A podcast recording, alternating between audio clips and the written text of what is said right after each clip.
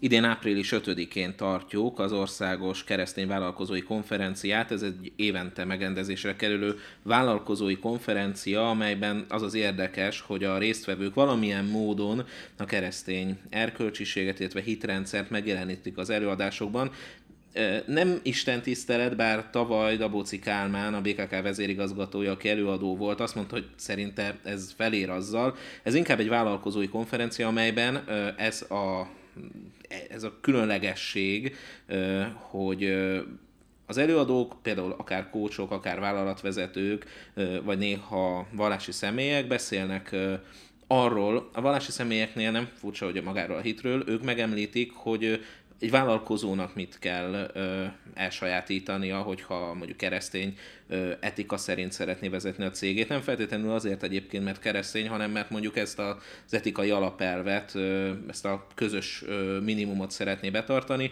Tavaly például ö, Gájár László, a bíboros titkára, aki egyébként kánonjogász és érseki bíró, a vállalkozók etikai, erkösteológiai ö, vetületével foglalkozott, aki pedig nem vallási személy, ez a többség, tehát mondjuk vállalatvezető, a, például tavaly Somod Imre, a Centrál Kávéháznak a tulajdonosa, illetve a Plusz Pesgő tabletának az atya, arról beszéltek, hogy maga a vállalkozásban milyen dolgokat tapasztaltak meg, milyen ötleteik, tanácsaik vannak, és ennek van-e, vagy milyen keresztény hitéleti vetülete van. Tehát nem keresztények számára is ez egy hasznos és érdekes konferencia, de nyilvánvalóan a cél az, hogy összegyűjtsük azokat a magyar vállalkozókat, akik egyrészt fejlődni akarnak, másrészt pedig mindezt egy keresztény közösségben.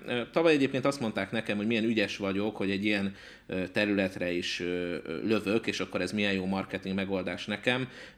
Nem ez volt a cél, teljesen komolyan mondom. Olyannyira nem, hogy egyébként ennek a körnek mi nem is hírleveleztünk saját termékeket, de ez egy teljesen külön üzletág, amelyik évről évre megrendezi ezt a konferenciát, tehát ez most április 5-én lesz, egyébként ez még nem nyilvános, de már most bele lehet írni a naptárakba. Szintén a Dunapalotában leszünk, ami azt jelenti, hogy bár a helyszín nívós, a befogadói szám, létszám továbbra is csak 300 fő, tehát 300-al leszünk. Tavaly is olyan túljelentkezés volt, hogy a kampány fele előtt le kellett állítani a jelentkezéseket. Idén drágább lesz a konferencia, mert tavaly nem volt ebéd, és ez szétzirálta a programot, mert nem mindenki ért vissza, meg a környezettermek nem tudtak ennyi embert befogadni, úgyhogy most a catering kapcsán egy kicsit teljesebb szolgáltatással számolunk, illetve a keresztény konferencia kereteiben a 777 blognak, amely keresztény, a legolvasottabb keresztény blog, készítünk egy, egy videó vlog sorozatot, amelyben Bese Gergő atya közéleti szereplőket visz, az autójában is beszélnek hitéletről, közéletről.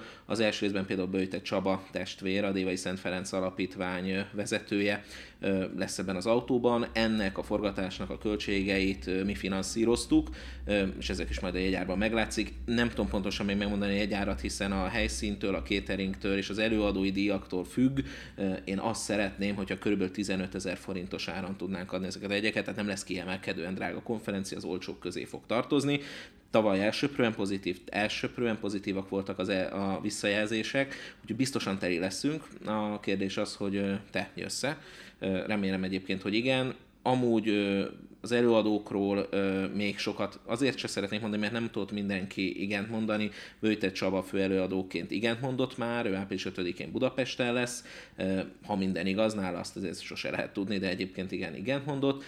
Őt a visszajelzések alapján majdnem mindenki várta, tehát nem, nem lehetett konkrét, nem választ, tehát volt egy ilyen ö, utólagos ö, ellenőrzésünk, hogy ki mennyire élvezte, milyen dolgokat változtatnak a konferencián, és kit szeretne látni, és elsőprő többség, nem emlékszem pontosan, hogy 90% környékén Bőte Csabát jelölték meg, hogy ő mit mond egy vállalkozónak, meg ő mint egyébként vállalkozó, hiszen azért ő arra vállalkozott, hogy több ö, árvaházat, vagy hát több gyermekotthont épít föl, és finanszíroz, és tart fönn egy alapítvány keretein belül, tehát mint vállalkozó is valószínűleg van mit mondani, és még ilyen módon senki se kérdezte meg őt, úgyhogy például ő lesz, lesz pénzügyi cégnek a vezérigazgatója, aki arról tud beszélni, hogy ezen a biztosítási, nyugdíjelő takarékosság stb. szakmában, ahol azért hát vannak uh, sokszor etikai kérdéseink, hogyan lehet megőrizni a keresztény erkölcsiséget, uh, meg, uh, meg sokan mások, majd hamarosan nyilvános lesz a program, hogy az április 5, érdemes beírni a naptárba, és